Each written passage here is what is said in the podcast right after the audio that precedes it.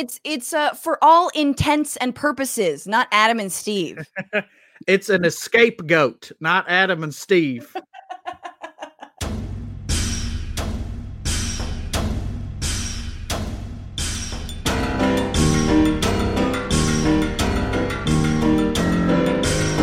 Hello, hello, hello again. Welcome back to the Bitchuation Room podcast live stream.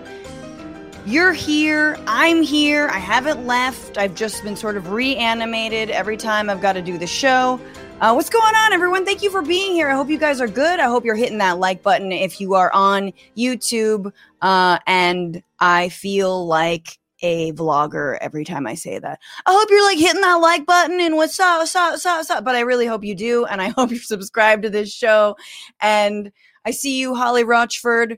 Thank you for the telling me there's a hundred likes. Justin Vigil, the circus sound music is a great way to get this week started because Sunday is the first day of the week. And I'm sticking to that. Um, we have such a good show for you all today. Uh, just just two amazing guests who um I don't know. They're sort of from like two disparate parts of my brain, um, which are both comedy and politics. So Brent Terhune is here, the comedian, and uh, deep fake MAGA man who has been fooling so many of us, including myself. He is here. You've definitely seen his work if you don't know him by name, but by the end of this podcast, by God, you're going to know his work. Um, we also have historian Juan Cole, who I have been following for so many decades. Uh, yes, decades. Uh, and he is just such a great left thinker, progressive, like anti war thinker um, when it comes to US foreign policy. And I have a huge um, soft spot I don't know. I'm just I'm a policy wonk when it comes to American foreign policy, uh, and because everything's been so bad in the U.S. and Trump has just launched wars here at home against us, we don't really get enough time to talk about what we're doing abroad. Um, and I, I'm happy. One of the things I'm looking forward to is actually like thinking about that and focusing on that. So I'm going to ask Juan all about you know troops pulling out of Somalia Pentagon firings. Is there going to be a coup? You know, basic shit, basic shit. And yes, BM Packer is letting us know Rudy Giuliani, uh, it wasn't just hair dye leaking out of his head. It might have been his brain. It might. He's um he's been hospitalized. He has COVID. I'm sure he is getting access to all of the uh, experimental treatments that your average American will not have access to. But um, you know, we don't wish ill upon anyone except for Rudy Giuliani. All right. Uh, you guys, you know the show is free. You know the show relies on your support. You know you have tipped so generously. And if you give 20 bucks or more, I'm going to mention your name, but I don't have my list of names right now because I'm an asshole. But a few people, we, we, to be honest with you, the tip jar was running a little low last week. So I want to make up for that. And by the way, we donate a portion of your tips to a different organization every week. We're going back to, however, because it's an election year and it's a runoff election year, we're donating to Seed the Vote because they're getting out the vote in Georgia. Mind you, two runoff elections uh, there in January. Early voting starts December 14th. They're knocking doors, yes, safely knocking doors. And we've been supporting their work and we want to continue to support them. So support this show, we will support Seed the Vote, TBR Live on Venmo, TBR Live on Cash App. Thank you in advance. And I am sorry for the people whose names I don't have right now. If you're watching on YouTube or Twitch, you can super chat, you can subscribe, you can buy bits and badges and lions and tigers and bears. I'm a boomer. I don't know what, but I made a few stickers and badges. So you can definitely get those. And of course, that supports this show and they're cute and fun, whatevs. Um, there was a rally, a Trump rally in Georgia. I'm sure some of you guys saw it. Trump had a hard time sticking to the uh, the script, uh, which was supposed to be about Loeffler and Perdue, and Perdue got drowned out by uh, with calls for defending Trump, like "fight for Trump." The crowd, the unmasked crowd, yelled, and uh, that was so fun and Kelly Loeffler was like, we can win with your support. It's like, no, no, no, no, no, you lost. Is it win or lose? Is it the future or the past? Were you wronged? Or can you still win? Which is it? Because Trump is saying he was wronged and he actually did win. So let's not talk about future tense because get on his level. The crowd is on his level. The cult is on his level.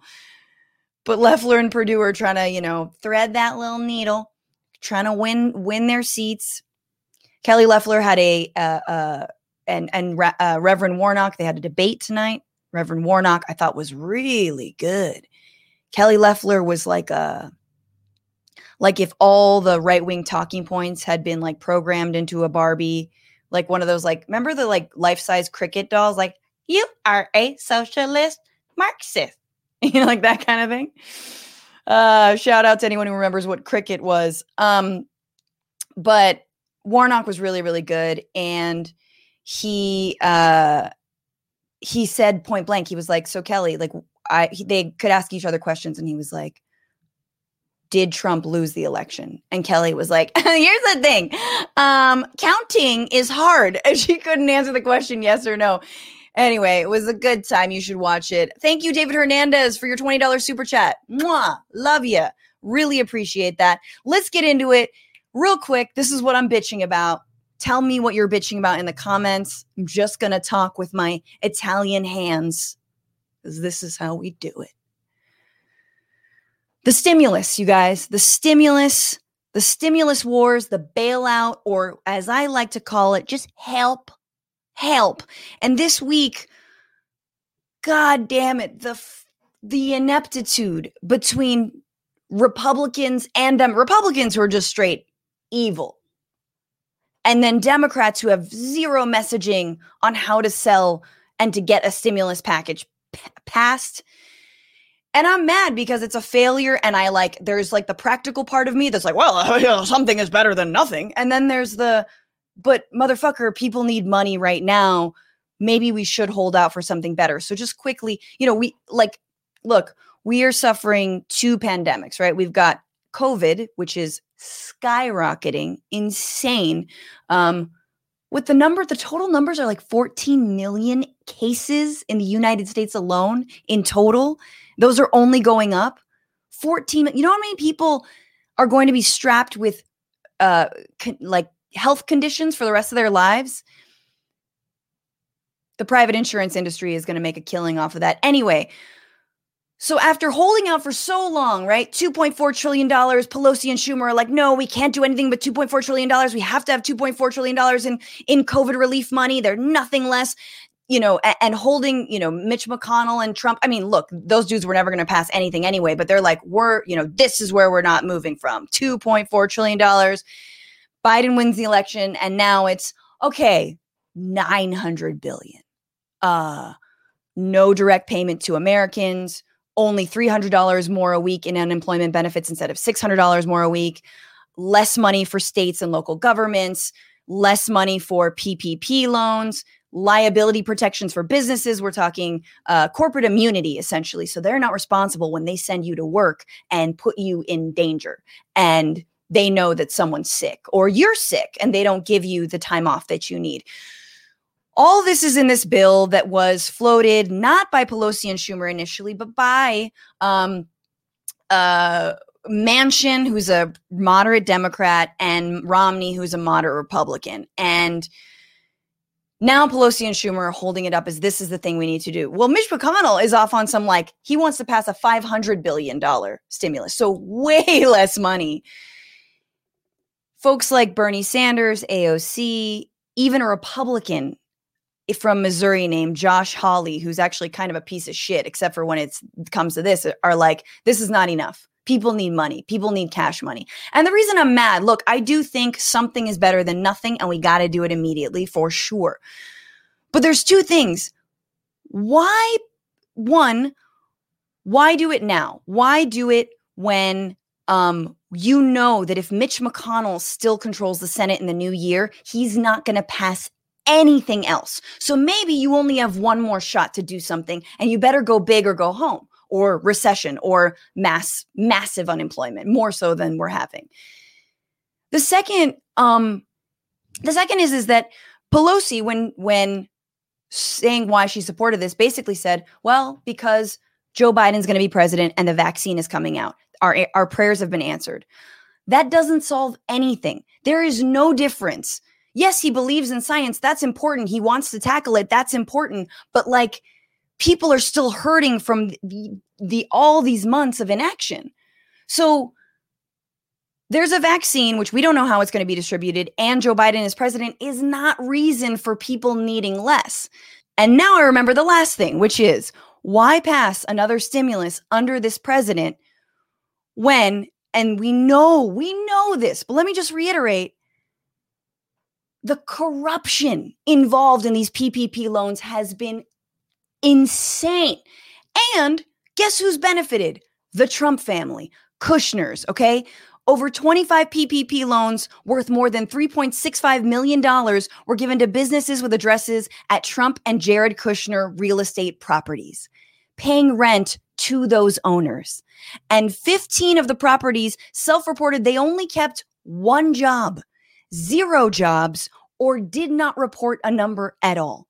Okay, that's the PPP loans. Guess who else got a PPP loan? And AOC pointed this out this week. Project Veritas. You guys might know Project Veritas as the ones who like roll up with a camera at a Planned Parenthood and are like, "So are you are you doing abortion here?"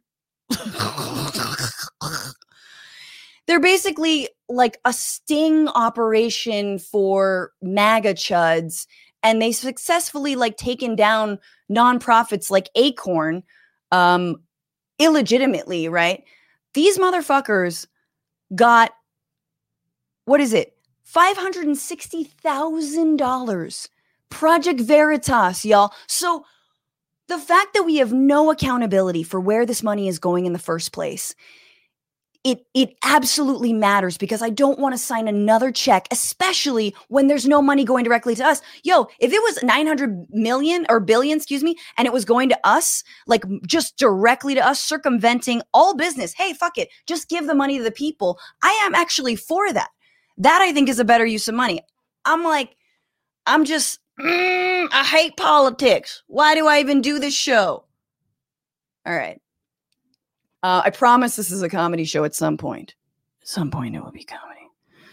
That point is now because I do not want to be in this void alone beyond with with you all right we want we need some company here um and i want to just give this man his proper introduction um because he's been making quite a little splash on the social medias i think a little too late into the trump uh, administration sadly I kind of want four more years just for just for this. I don't know what happened. I just think we had too many MAGA flags on the boat. I never thought I'd say that, but we had too many MAGA flags on the boat, and the wind picked up, the current shifted. I couldn't tell it was port and what was starboard. A bunch of other nautical terms happened. One thing led to another, and I was in the water, and I turned around and she was gone the SS Margaritaville is gone, and I love that boat. The SS Margaritaville is courtesy of one of Variety Magazine's comics to watch for 2020. He has two number one comedy albums on iTunes, and his Dry Bar comedy special drops this Wednesday, December 9th. Please welcome comedian Brent Terhune. Hello. Thanks for having me. Hey, thank you so much for being here. Thanks for having me, Francesca. It is weird to see you out of character, Brent, because with that last video, you definitely you fooled me. Um Was that first... the one? Because you said I got you. Was that the one that got you? That was the nah shit that was the one that was okay. the one because you know atsuko okatsuka the other uh, comic who's been on the show before tweeted and she was like the only maga the only like MAGA person that I stan. Mm-hmm. And I mm-hmm. was like, oh, that must be because he's hilarious, you know, for for like unwittingly hilarious. And yeah. I watched it. I fuck that. It wasn't that one. It was some, I don't know what one it was. It was something else. Cause that one's just too good. That one's like, come on, SSS. Well, SS there's something funny, you know, not about the video, but just about a guy crying over a boat. Or I just love when anybody will like they won't use pre- uh, people's pronouns, but then they'll be like, "See, my car isn't she beautiful?" You're like, you just did the thing that you won't do.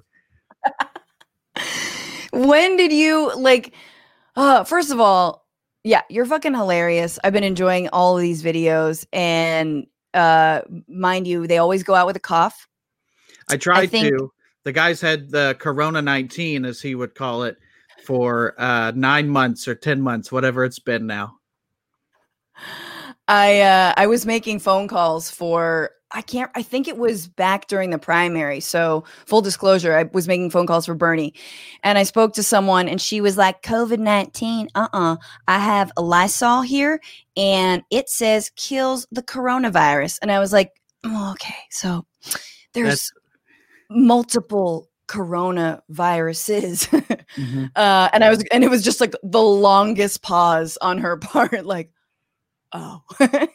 Yeah that that's also bootleg lysol. You bought it from some guy in a target parking lot because you couldn't find any.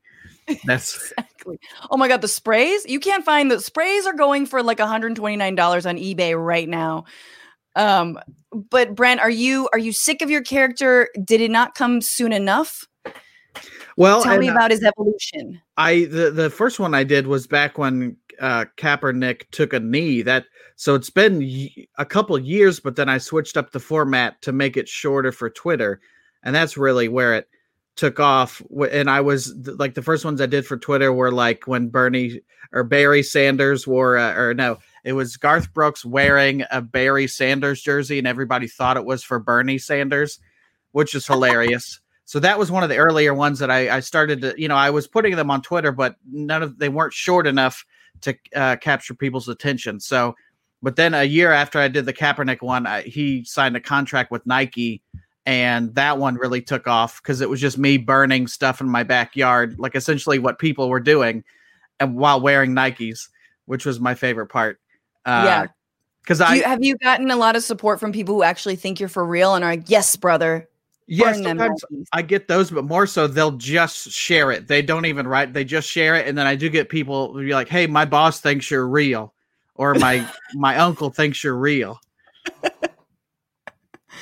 and you're in Indianapolis, and what's that like in terms of MAGA country? Is it like one Biden flag, one one MAGA flag? Uh, home of Mike Pence, not necessarily Indianapolis, but uh, south of here and uh, there's still Trump flags up even in my neighborhood. There's one of my favorites is not necessarily Trump flag, but it is. It's the American flag that fades into the Confederate flag. Jesus. Uh, yeah, so it's it's like a screensaver that got stuck halfway, and it blended in it's like a swipe off. I mean, really, that's what we've been trying to do with the Confederacy. Is just okay and uh, star wipe. Let's go. yeah, it just got stuck mid flag, but there are still I've I've still seen some like trucks with the flags on it. Still, like, but then I've also seen like, oh, that house used to be a Trump house. Would would still be, but their their signs are gone at least. Yeah, there's some. Look, I think that. I, I don't I don't trust any polls. So when people are like, well, 80% of Republicans think the election was stolen, I'm like, ah, I, I guess. Mm-hmm. 80% of the people who wanted to pick up the phone and, you know, talk about how they voted for a losing candidate, you know, like that anyway um brent we always start the show uh not just with one of your glorious videos because we have shown that before well, um but with asking our guests what they're bitching about this is the bitchuation room. You heard me bitch about the stimulus or the help, help mm-hmm. not being on the way. What are you what are you bitching about? Well, I mean, always just whenever I go out and I, you know, I'm eh, I'm going to bitch about me and people like me, but also it's because of certain people that still aren't wearing a mask. And like you now I've just learned to say things with my eyes. Like when you see somebody just no mask coughing in public, and like you just you get that squint and you just want to you want to say motherfucker with your eyes like you want to say it but you don't say, so you say it with your eyes. And then also i you know the other bitches people that are still astounded that people aren't wearing masks. Like at this point if you don't know and that's i'm in that group where i'm like look look at that guy. He's not wearing a mask. But i'm also like i'm not surprised. We've come this far with people that will you know support you know everything that the president has done and still you know but you know the other yeah. thing that I, I'm I'm bitching about besides masks. Here's a little one that's lighter. Yeah. Is my neighbors across the street. I don't know if you've met these people, but uh By the I, way, they're having the exact same conversation about you right now. They're like, that guy. I know this bearded ginger that's got too much forehead. Let me tell you about this guy. uh the neighbors across the street. Did, are you familiar with the movie A Christmas Story? Yeah. Oh god. Um, yeah. Okay. The, well, their na- their next door neighbors. They they're called the Bumpuses because they have no less than I think he says seventy five smelly dogs. And my neighbors have. I think they have three German shepherds, which I'm a dog fan. I like dogs, but they Yeah. bark all the time. Like you can look across the street and they they'll be barking, and you can see the windows rattle. The bum Like- kisses. Bump bumpuses, I think is what Bumpuses. yeah. So now my wife and I will be like, oh yeah, the you see the bumpuses are home? Like we that's what their names are now. Uh, and just and then they had a, a guy move in next door to them, and you can hear that guy yell over his fence at the bumpuses to be like that. He literally will yell, "Shut up!" at the dogs, like it makes a difference. Like it ever. Like if you really want them to shut up, just go take them for a walk. Yeah, That's all Like- you got. I don't. I don't get why people have dogs. Uh, I if they don't actually want to walk them or like do anything with them, or you're they're just like go to your house, go live in your house outside in the rain, and you're like, what the fuck? yeah, yeah. Those Thanks. people that have an uh, you know dogs outside, you're like, come on, man, you don't want to. You're living in a a ten foot s- circle of whatever you know filth, and also go play with that dog. Play with your dog, dude. Get it. Get like it. Just it doesn't make any sense to me. Like, what are they for? Unless you have like sheep, and like they're hurting, like or they need to be outside for some sort of yeah gaming reason. I don't understand people not playing with their dogs. I'm not saying sleep with your dog, but like you know, don't just leave them chained up barking all the time. So Now, annoying. I don't know if you have a dog. Are you a dog on the bed or off the bed person? I'm a cat on the bed, in the bed, in my Mhm. face, just Yeah, we have cats too. Yeah, yeah. I've always had dogs until cats, but yeah, I'm I'm you know, and cats will just go wherever they want. So it's like don't get on the counter. That you know, no cats on the counter, but then you walk in, you're like, oh yeah, you're just right next to salt and pepper because you're disgusting, and by default, now I am disgusting. I have like kissed my cat's paws and I'm like, that was litter. Okay. That was crunchy. That should not be crunchy. All right, Brent. There was look, noisy neighbors and maskless, somehow maskless people, uh, which has to do with something we learned this week. Let's get into the week. Why don't we? Uh, y'all, there's only a few things that stood out to me. I'm sure you guys were paying attention to the news. I don't care what you want to talk about. Here are the things that I want to talk about. This is the week where.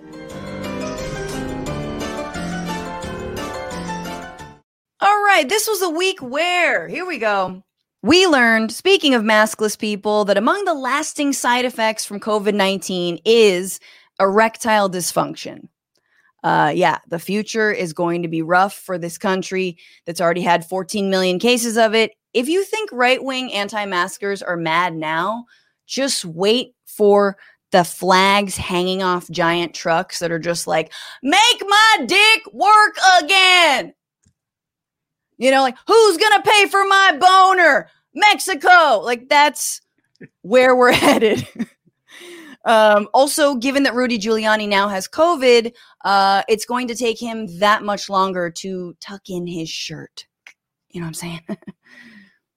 I, I I'm a firm believer that now with the vaccine coming, we should also there should be like a hint of Viagra in it, just to like boost. Or and if you're a podcast listener, it would be BlueChew.com. Uh, they don't sponsor the show, but it, uh, just is, that a, is that an erectile dysfunction? I think that's when you hear, listen to podcasts. It's Blue Chew.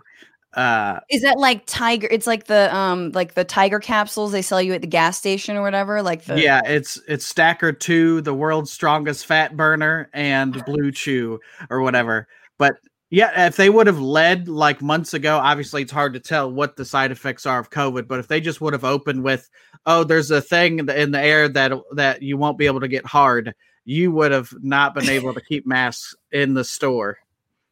You should go up to someone, I mean, six feet, and be like, next ti- time you see some guy without, and you could pull this off.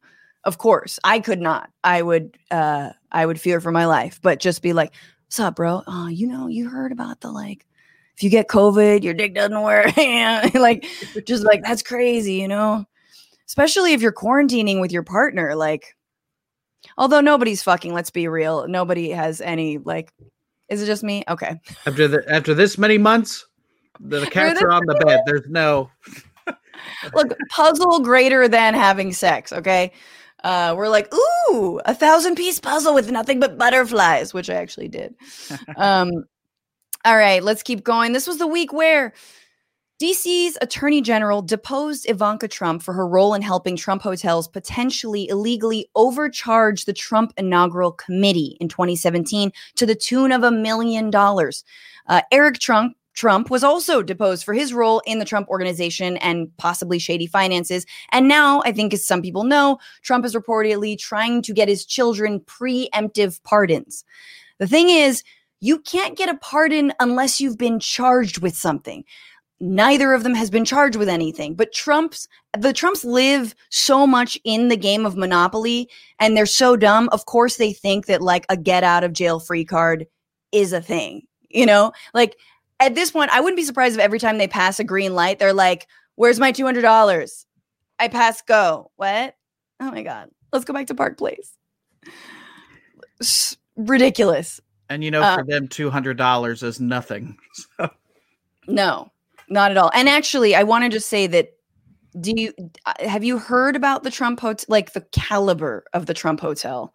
Uh, I have not there's so many good Yelp reviews of Trump hotels online. I encourage everyone to watch it, but or to look at them. But my favorite was so in DC. This is the hotel that was overcharged for the inauguration, right? Um one reviewer, this the Trump hotel in DC has the worst reviews out of any Trump hotel. One reviewer wrote, quote, "The shrimp was rancid. It smelled like a sewer fluid placed under a heat lamp for 13 hours. that, yeah. Which is so on brand. Like the other thing was, I think in the Trump Hotel in New York, someone ordered a um uh, a dirty martini, and it just came in like a margarita glass with a bunch of ice in it, and, and like an olive floating. And I'm sure it was literally a, in a dirty glass. They're like, "Oh, you wanted it dirty, so." Exactly exactly. That's been under the heat lamp with the shrimp. My God, I don't know if they're going to get pardons. I mean, like, what you can't get it. They're probably going to go out and actually try and shoot someone on Fifth Avenue to be like, now you can pardon me. like, yeah, it is. I mean, can't he just do it? At, does he have to go through a process to pardon people, or can he just do that? You have to have been convicted of something. Okay. yeah. Yeah. Charged. So and I don't think he's even been charged with anything. There's investigations, you know, mm-hmm. and you know, uh like the Southern District of New York is working on his taxes and all that crap, but like they would do well to wait before they actually charge him with anything. Cuz yeah, I don't think it works like a get out of jail free card. Yeah, it's not like I've uh, as a former Catholic, it's not like going out Saturday night knowing you're going to go to you know, church the next morning to confession. Like you can't just be like, "All right, we're going to live it up." and then just it's like an etch a sketch where you just can shake everything away. Right. I'm sure he's saying that. You know, what's the thing? Shaky shake, go away. They make the best etch a sketches. oh man, I would fuck with an etch a sketch right now. It's been that long in like this pandemic. I well, would. You have gone through the puzzles. Now we're on. oh, we're on to etch a sketch. We're definitely there. Um, all right, two more stories for everybody. This was the week where we learned aliens appearing on Earth might, in fact, be the final hurrah for the year 2020, as a series of bizarre metal obelisks have been discovered around the country. One in Utah, one in Romania, and most recently, one outside of San Luis Obispo in California. Um, is it an art installation? A marketing ploy for a remake of 2001 A Space Odyssey? Or have the aliens who planted him on Earth as a prank finally opened up the portal back again for Donald Trump to return home?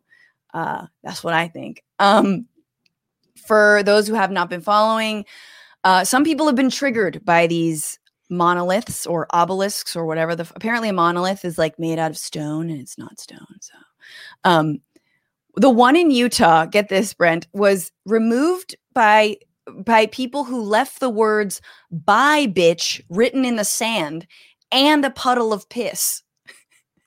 and then in California, a group of camel-clad men removed the monolith and replaced it with a word with a wooden cross, all while drinking energy drinks, chanting "Christ is King" and referencing QAnon and Trump. That is real. like, how much do you have to hate Stanley Kubrick? Look, I get Eyes Wide Shut was a little slow at the end, you know what I mean? But like, you got to hate yourself an obelisk, you know? Um, like, was that even a monolith? Was that even part of your vocabulary, your normal vocabulary until these things popped up? Because for me, I, I know obelisk, but I don't say that often. But I was like monolith, and then I had to Google it. I'm like, oh, so like Stonehenge or whatever. yeah, well, I'm also dumb, so that's that's the other thing. But right, there's a it helps. Well, they the, obviously these people are like, I don't, I'm not curious enough to find out. Christ is king. Uh, I just think it's funny that if aliens do come back, they're going to be greeted by a bunch of these like meat headed right wingers who are just going to be like, nah, you're fake news, little green man. And then their insides will just melt. yeah. Well, hopefully, if they have the phaser set to stun, if they have it set to melt, then they will melt. But yeah, it's a, it'll be so weird just with aliens come down and then they use the MAGA logic on aliens who don't care. They're you know maybe maybe it'll help us. Maybe they'll realize that we're not like smart enough to even run experiments on and just be like, I don't know, get out of here. I mean, what do we think? Do, do we think this is an advertising thing? You think, or some weird art thing now? Now everybody's doing it's like planking, but now it's monolithing or whatever.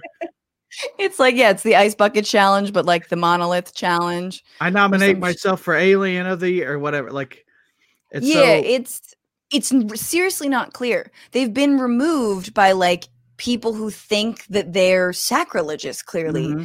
But it's either an art installation, it's my cynical mind is like, it's got to be a marketing thing. But like Romania is the weird one. Like San Luis Obispo and Utah are not that far apart. Mm-hmm. You could drive. You could that. coordinate that. Yeah.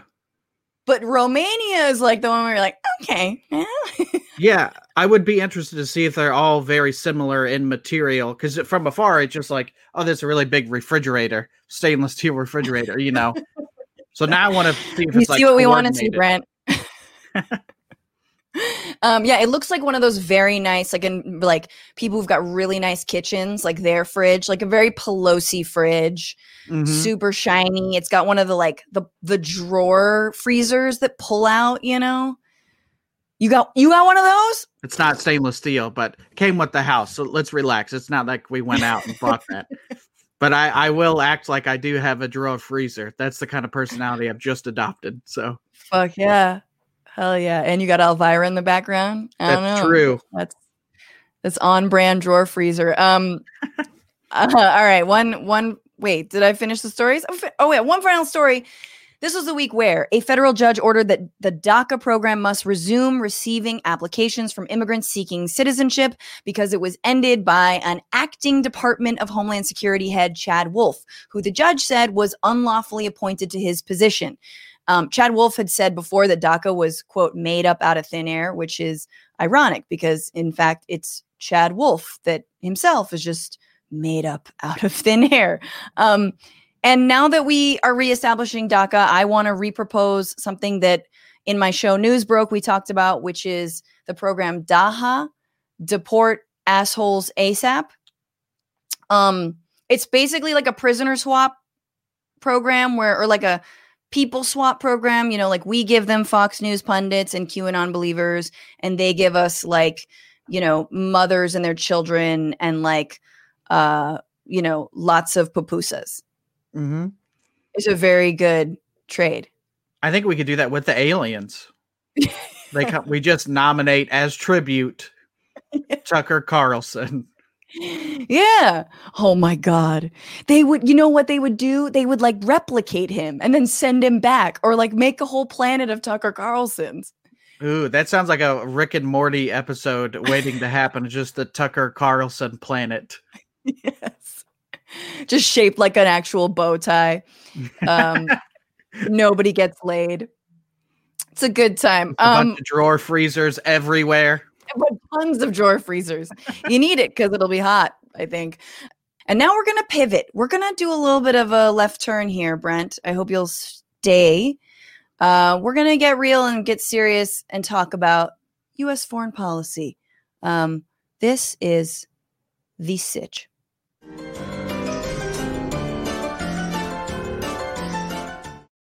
Mm, mm, mm, I'm ready for this. That's so upbeat. He is a prominent Middle East expert who teaches history at the University of Michigan, and he is a proprietor of the news and commentary site Informed Comment, which is so good. You guys have to follow it. Uh, his books include The New Arabs, Engaging the Muslim World, and Muhammad, Prophet of Peace Amid the Clash of Empires. Ooh, please welcome writer and historian Juan Cole. Hello. Hey, Juan, how are you? Just fine, thank you. So, thanks so much for having me on. Oh my gosh, thank you for being here. Have you seen Brent's videos? Uh, you're putting me on the spot here. I haven't gotten to those. That's okay. I haven't read any of your work either, so we'll just call it even. No disrespect, no. Dr. Well, we have a lot of time on our hands these days because of COVID, so there's there's hope yet. Yeah, yeah absolutely. Brent's gonna read your new book. You're gonna watch his new special out this week. Call it even. Everyone's gonna learn something. um, well, I'm so glad you're here because we don't always get a chance to talk about foreign policy because of you know the dumpster fire that this country is it gives us enough to work with um, but i'm super curious right? Final lap trump on the foreign policy front and the things that he is doing uh, like um, i guess okay yes i guess uh, let me let me just zoom out before we talk about final lap trump and ask you what do you feel like the lasting impacts of trump um, in the world will be in terms of our foreign policy in the last four years. What's been going on? What haven't we been talking about? How do we get out of it? Or, or what are we going to be stuck with in the next few years? Well, I think Trump has done enormous damage to our credibility. Um, you know, uh, countries are not people that they don't have friends. Uh, Harry Truman said, if you want a friend in Washington, buy a dog. Uh, and uh, so it's not like uh, relationships matter in that personal way uh, so much. But it is also the case uh, that countries have track records and people think well or think poorly of a country over time.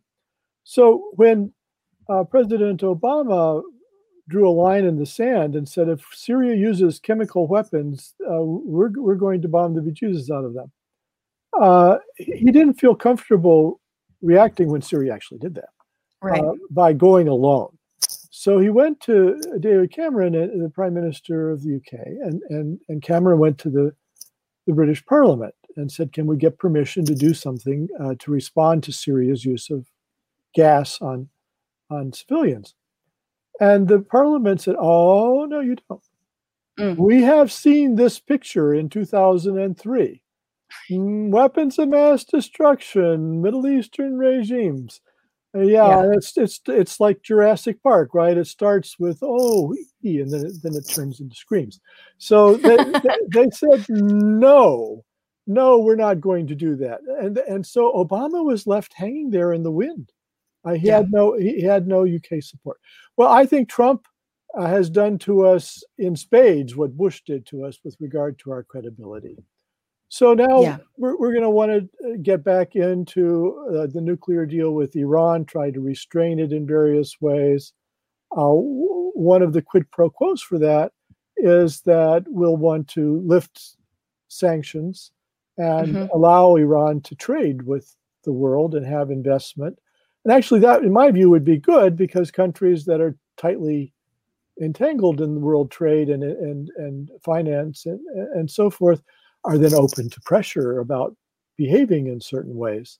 Yeah. Uh, so, uh, th- th- how are they going to trust us that we're actually going to be beyond beyond Biden's four years? Why would you Why would you make a plan with the United States? Yeah, especially when we sort of lightweight support Israel or not Israel, or probably most likely Israel murdering scientists in Iran. Um, I want to talk about Iran in a little bit, but I am I just think it's really interesting to compare Obama and Trump. I mean, Trump is someone who doesn't give a shit about going alone, uh, who who relishes in sort of being alone in the wind, as you said, and who actually is someone who we haven't really talked about the ways that he's ratcheted up a lot of the drone strikes and the targeted assassinations because it seems like maybe not the first thing on our minds when we come it comes to Trump because again putting we're putting out so many fires here in the US but he has actually increased the number of dr- drone strikes and the amount of um, assassinations. Is that is, am I correct in saying that? Yes, uh, significantly. Uh, it's become a major tool of the U.S. Uh, both drone strikes and bombings uh, from from right. from the air. Uh, but to be fair, uh, Obama did also do a lot of that. sure, not, not, right. not, to this extent, but no, of course, it's not a new a new arrow in, in the U.S. quiver. But but Trump liked to bomb stuff. Uh, he, he, dropped that huge, uh, they called it the mother of all bombs on Afghanistan uh, soon after he got in.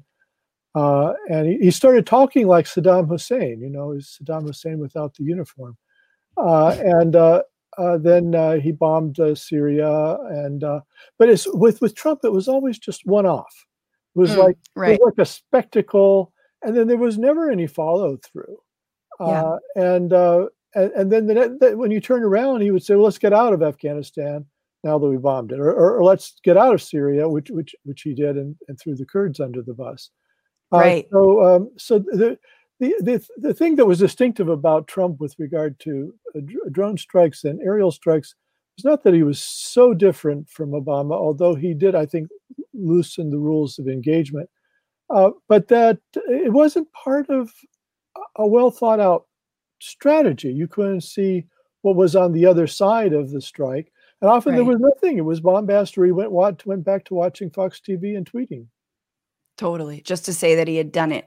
I think it is it's a really interesting moment, right? Because during um, one thing that wasn't there under Trump and almost a at once a frightening thing and also an encouraging thing, if I can even say that, was that there was no twinkle in Trump's eye that maybe the US was the good guy. In fact, the US, in turn for him, we were the bad guys. We're the bad guys. It's okay to be the bad guys. Bush didn't have that. We did heinous things under the Bush administration, but we were always supposedly on the side of good. We're spreading democracy. We're helping topple a dictator, etc same thing with Obama. You know, we're funding these areas, we're striking targetedly, but we're the good guy. We're all the, Trump is like, no, no, no, we're not the good guys. We don't want to be the good guys. We're bad. We're evil. Fear us. And in, and like part of me is like, yeah, that's actually what we do. We are like that, but also not having the veneer of a superpower a military superpower that even pretends to try to do good I thought was staring into an abyss that I don't love. Yeah, I don't disagree. Uh, uh, certainly, uh, Trump is amoral, uh, right? And uh, he's transactional. He does things be- first of all because they benefit him. He actually gave an interview uh, that he, his foreign policy towards Turkey would be difficult for him because he has those hotels in Istanbul, and you know, the Turkish government could just withdraw their licenses at will. So he openly admitted in this radio interview, I've heard his, I've heard it, uh, uh, that uh, he's so transactional that he might well, you know, throw U.S. policy under the bus just for the sake of his hotels, and uh, uh, and, and I think he did that. he followed through on it, despite the bad Yelp reviews. despite the shrimp smelling like sewer water, uh, he wants more of that. Um, let me ask you then about Biden, right? Um, and some of the uh, the folks that he's put into high places and what you think we can expect. Um, he has said that he wants to enter the new the uh, Iran deal again, as you mentioned early on, which is good. Um, he's also nominated Secretary of State uh, Antony Blinken to the head to be yeah to be Secretary of State. Um, and Antony Blinken is has sort of like a checkered past. He like you know he seems like an internationalist and someone who like believes in a multipolar world and doesn't want to be the hegemon. He, you know, was on Sesame Street talking about refugees and things like that. Um, but he was for the invasion of Libya, which, to be honest with you, I mean, I mean, I think hindsight and maybe even foresight was a bad idea. Um, he was for the troop surge in Afghanistan. Now we're what twenty plus years on in that war that needs to end. Um, what are your thoughts on Antony Blinken? And and interestingly, actually, I just want to point out that Biden himself wasn't for those things. He, I think, was against the troop surge in Afghanistan, against the war in Libya. How do you think that might play out? Sure. Well, I mean, I have to say to begin with that uh, I'm uh, significantly to the left of, uh, of Biden and his team. Um, but um, th- this is uh, uh, nevertheless uh, a welcome return to, you know, corporate democratic norm- normalcy. sure.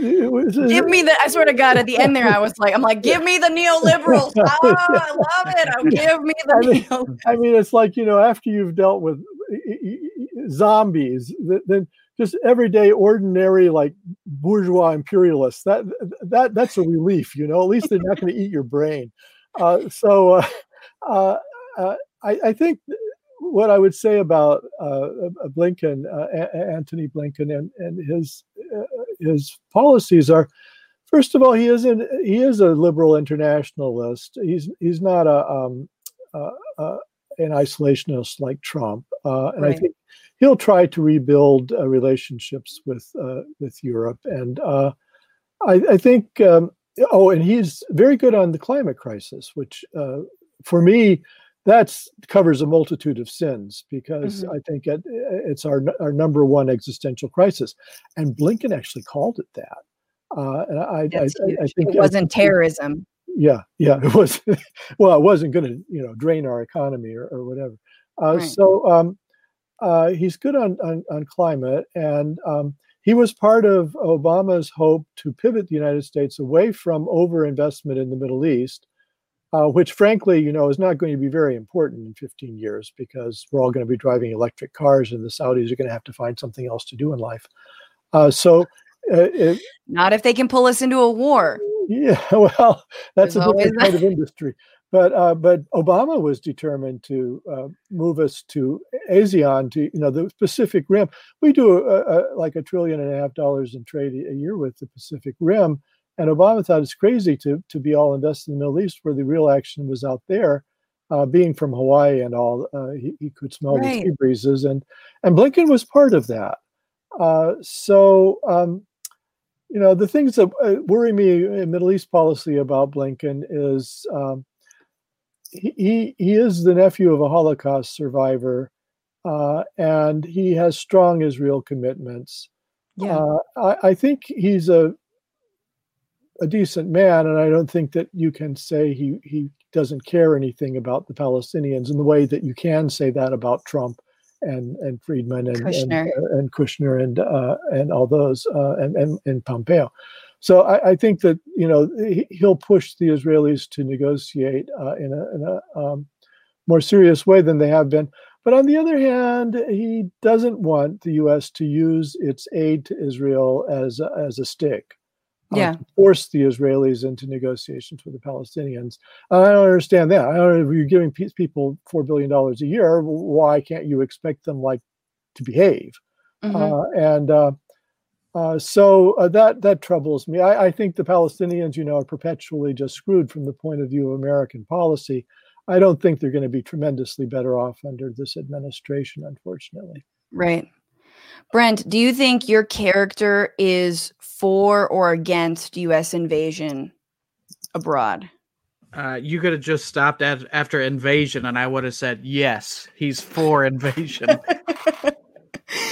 Because I mean, one interesting thing is that you know Trump really did. I think Trump and Obama stood out as people who were not interventionists, right? Like Trump said, like you know, his re- his rationale for not going into Iraq was we should have taken all the oil like why would we invade if we were only going to get some you know what some bullshit you know fascist thing he said but it is we are kind of turn we've turned this page where like it's hugely unpopular to be like we're the world's police. Let's go in and you know do do you know spread democracy, but but um, and dig ourselves into a tr- trillions of dollars of debt. Um, and I feel like my worry is that Democrats have not gotten that memo. That me- Democrats are like, no, we we we establish our supremacy and our righteousness by helping out. I don't know where, like not Hong Kong, but they won't go to Hong Kong. But you know, pick a country, right? Doubling down in Somalia now that the troops are gone. Let's triple that. Yeah, Somalia. That's the one. Let's let's let's not start with Somalia. Fuck. Um. Uh. But anyway. Uh. Let's see. I wanted. I'm like looking at all my questions. What um I have one.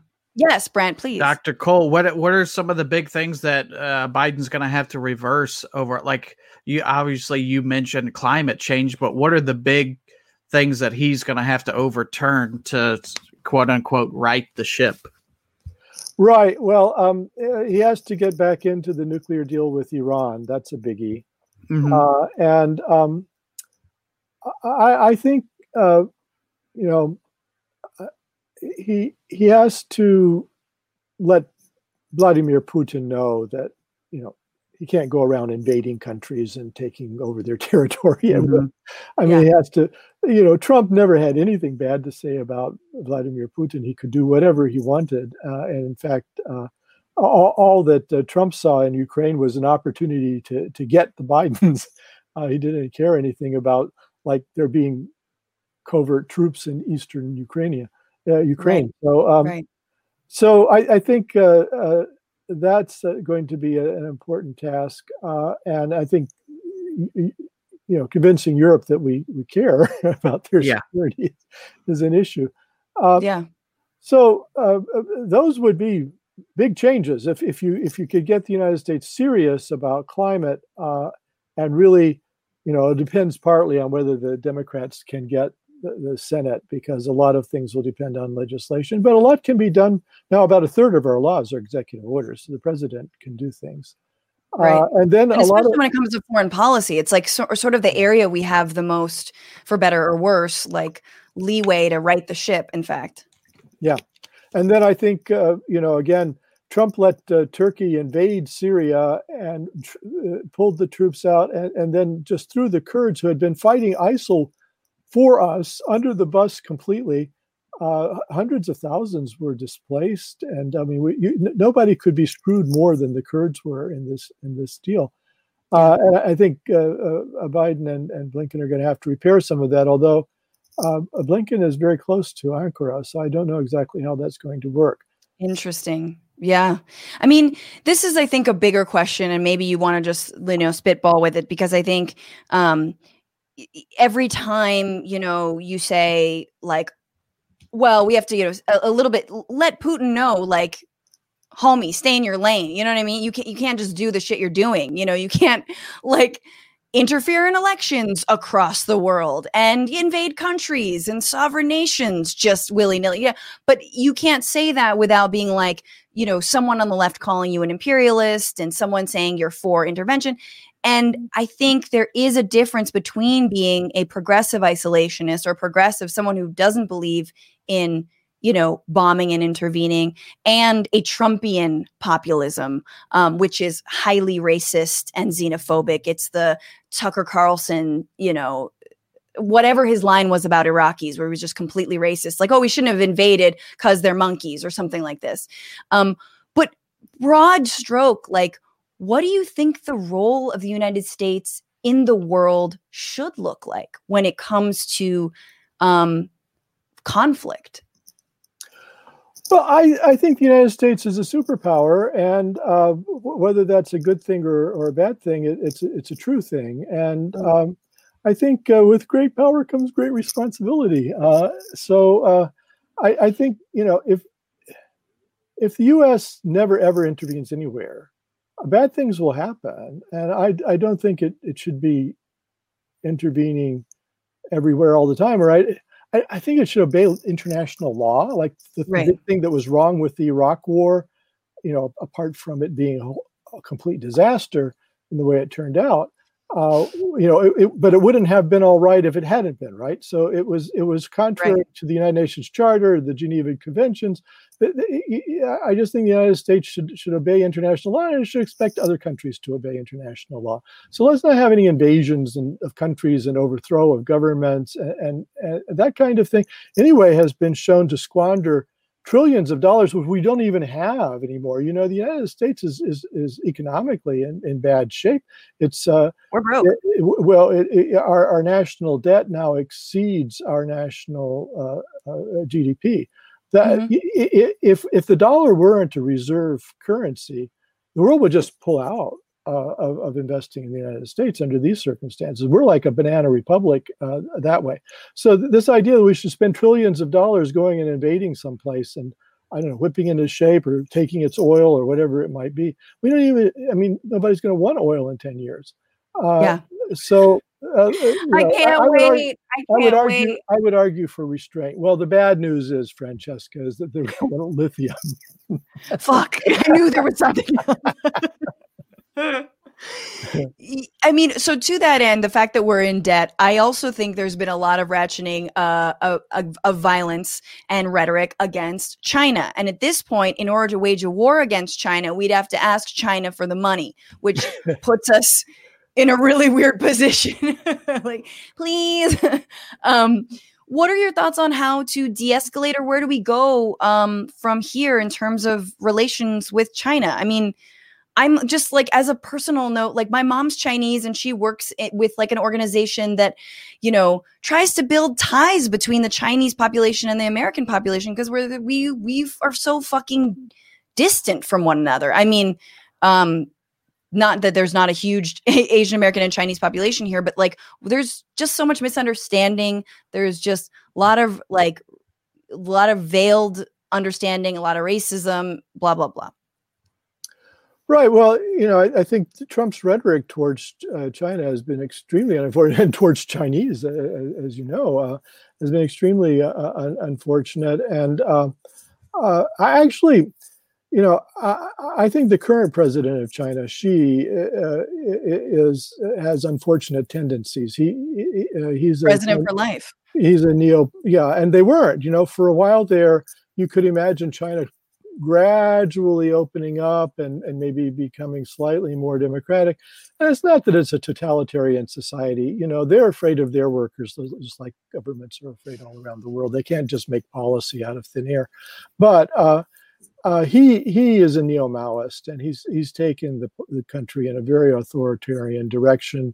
Yeah. You know, ki- kidnapping people in Hong Kong and uh, um, uh, and then sort of Uyghur camps. Uyghur camps. I mean, massive uh, re-education camps for an entire ethnic group, and then building artificial islands uh, nearby to uh, to the Philippines with an eye, eye, an eye towards grabbing, you know, uh, oceanic real estate, uh, and and encroaching on, on Japan and, and and so forth. So, you know, the, China is also acting out uh, and um, it's not. I, I, uh, certainly don't think the United States is always the good guy here, uh, but uh, I think the Biden team actually will probably handle China well. I, I think that yeah. they'll they'll do diplomacy with Xi.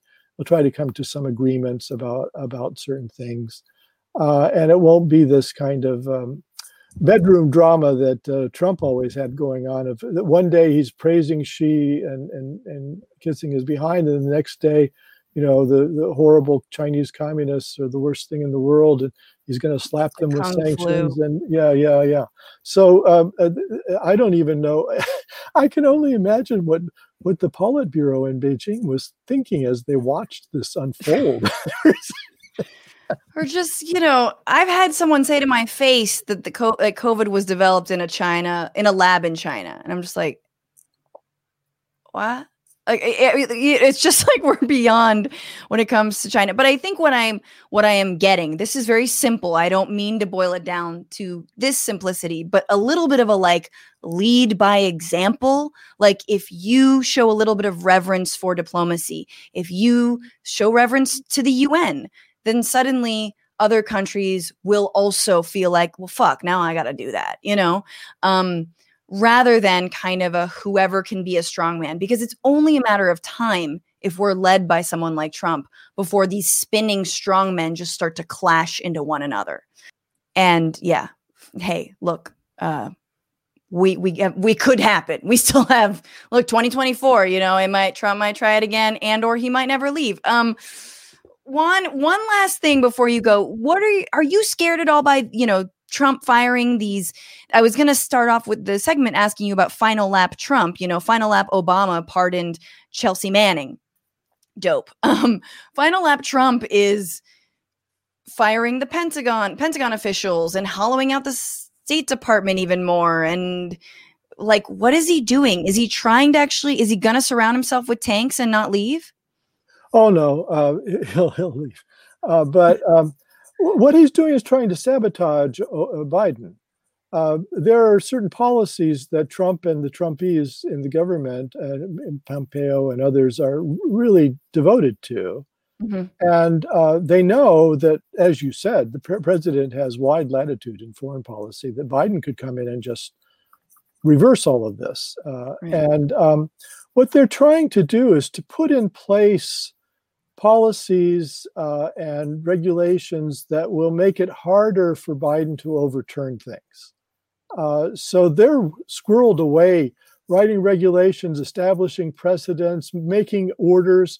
And you know, if, if Biden comes in and selling weapons, yeah, yeah, it, it, exactly to to the UAE. And uh, if if Biden comes in and tries to reverse these things on day one, uh, they can go to court uh, because in, in America is Anglo-Saxon law, which is precedent and custom. So if something has been set in train, it's hard to overturn it.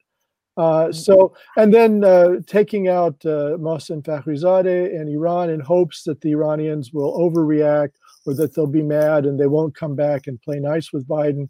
Uh, th- basically, what we're seeing is is two months of sabotage, right. and it really makes you think whether we, we might not change the system where there's so much time between the election and the inauguration, uh, which is unlike any you know uh, other uh, uh, democratic country, uh, and um, uh, there shouldn't be time for this kind of sabotage, which yeah. not all reg- not all pre- administrations engage in. But but why should they have the opportunity?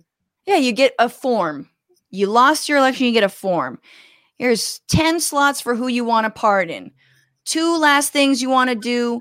One slot for like what do you want to take from the white house? You can take one thing. You want the bust of uh george washington?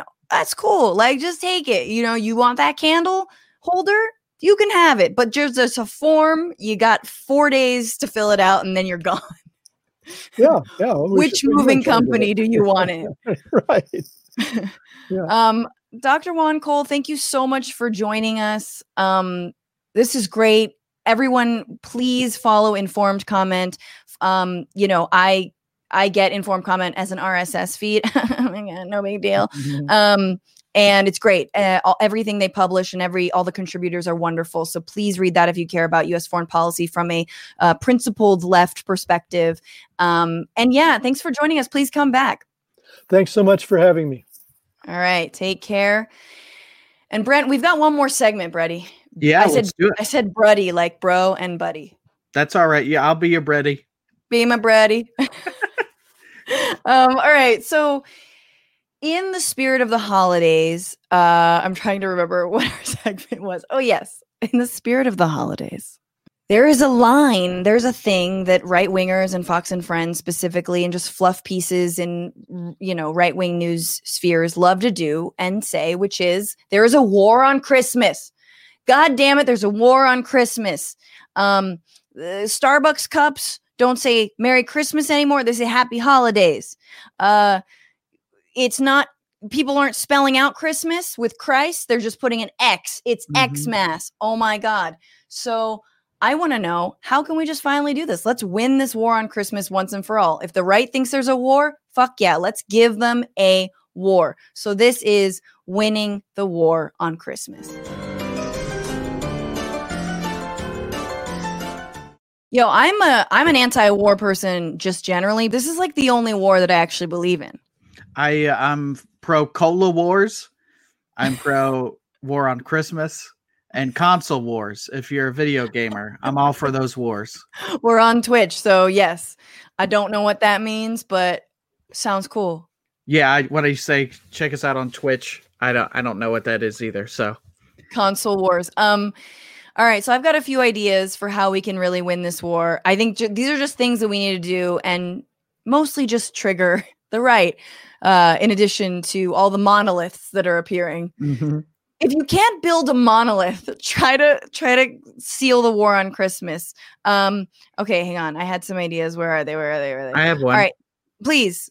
I think uh, here's the big one. I'm gonna, you know, this is the big one, and it's gonna get less creative from here. But I think we should all have nativity scenes on our front lawn. And if you look close, it's it's of course uh, Joseph, but then if you look across the manger, it's also Joseph. You have two dads Yes. in the nativity scene. I love that actually. I want them that that sounds yeah. And if Jesus could be another race opposite, like if it's two white dads, and then we could have an adopted kid, I think we should do that. no, it's definitely gonna be a mixed race couple, like interracial Yeah. couple and like an adopted baby of a third race. And just never mention it and just let people find it. Because I don't think you should go to other people's nativity scenes and switch it out because that you shouldn't mess with other people's stuff. But you Sure, sure, definitely sure, sure. set your own nativity scene up. What do you think your barky neighbors would do if you did that in your yard? They'd probably have their send their dog. They'd release the hounds, and it would not be such a silent night because they would just be, and they probably wouldn't pick up on my front lawn. So um I love that. Okay, uh, let's see. I have some idea. I think it should instead of Chris Christmas, it should be Christmex, like a mhm. gender neutral, like Latinx, Christmex. What are you doing for Christmex? You know, um, and you know that'd be. Let's just float that Christmex because Christmas is um is gendered. Um, for the Latino atheists out there, why is it Christmas? It should be Christ menos or Christ menos. So we should just call it Christ menos. Um, I think it, saying Christmas in uh, in any way other than a uh, an American accent is good. So if you say Christmas, yes, the, they get so mad. well, look, Melania already says Christmas, hmm But she doesn't So give I- a shit about Christmas, to be honest. and she fucking hates Christmas. She is single-handedly waged a war on Christmas for four years now. Um, I like to be honest. Okay, I don't know any any other thoughts. I'm like, Uh, I think you know if you could say ha- anything but Christmas. So happy holidays. I would also elect us if we could say happy holidays for the hoes out here. You know, um, I don't know who the hoes are in particularly, but uh, shout Uh, out, sound off in the comments if you a hoe. which is totally fine with us. Uh, maybe if we could somehow get uh, you know those reusable cups, but they all say happy holidays. So if you like take your McDonald's drink and then dump it into the happy holidays Tervis cup or whatever you have, I think that Yeah.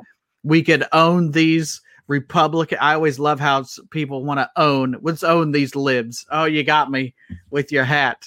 You showed me by buying some merch. Yeah, wow, look at how big the the lettering is on that hat. I think it's what's really funny is so I'm I'm dating a Jew and I think a lot of Jewish families like just celebrate Christmas because it's already just about consumerism and like twinkly lights.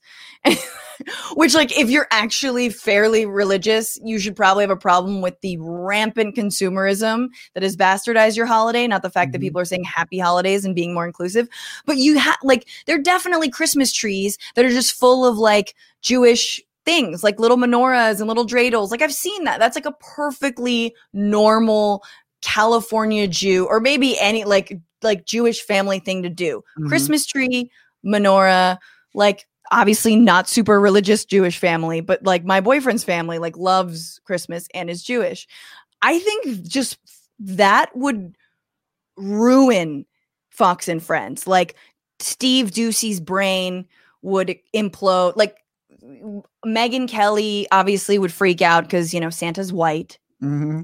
Santa's white. Um, And he well, drinks yeah, I, Coke. That was originally, you know, whenever you see Santa, he's got Coke. I want to make it a uh, Pepsi. I'm gonna we, so pissed would, Pepsi. Yes, that's absolutely. Uh, that actually would trigger them. Just drinking Pepsi and making it a Pepsi holiday. What are just like uh, or like uh. I do like your, you know, your Jewish Christmas tree because that's very much my character because it looks one way, and then if you somehow zoom in or pay attention for a second, then you're like, "What? Hold on," because you know, if it's just full of menorahs or whatever, you know. yeah, absolutely. By the way, um, Brent, you also have like you have a store and you sell some of you sell merch too. So don't be mm-hmm. so high and mighty about the merch thing. No, I'm not. A, okay, good. Because you've got a holiday sweater that's fucking hilarious. It says it's Merry Christmas, not Adam and Steve. I just love anytime you can work Adam and Steve into anything, it's so funny to me. Just, it's, like, it's it's uh it's Coke, not Adam and Steve. Like just right, right, right. Or um uh like oh god what's a good it's for Trump month not adam and steve yeah it's it's uh for all intents and purposes not adam and steve it's an escape goat not adam and steve.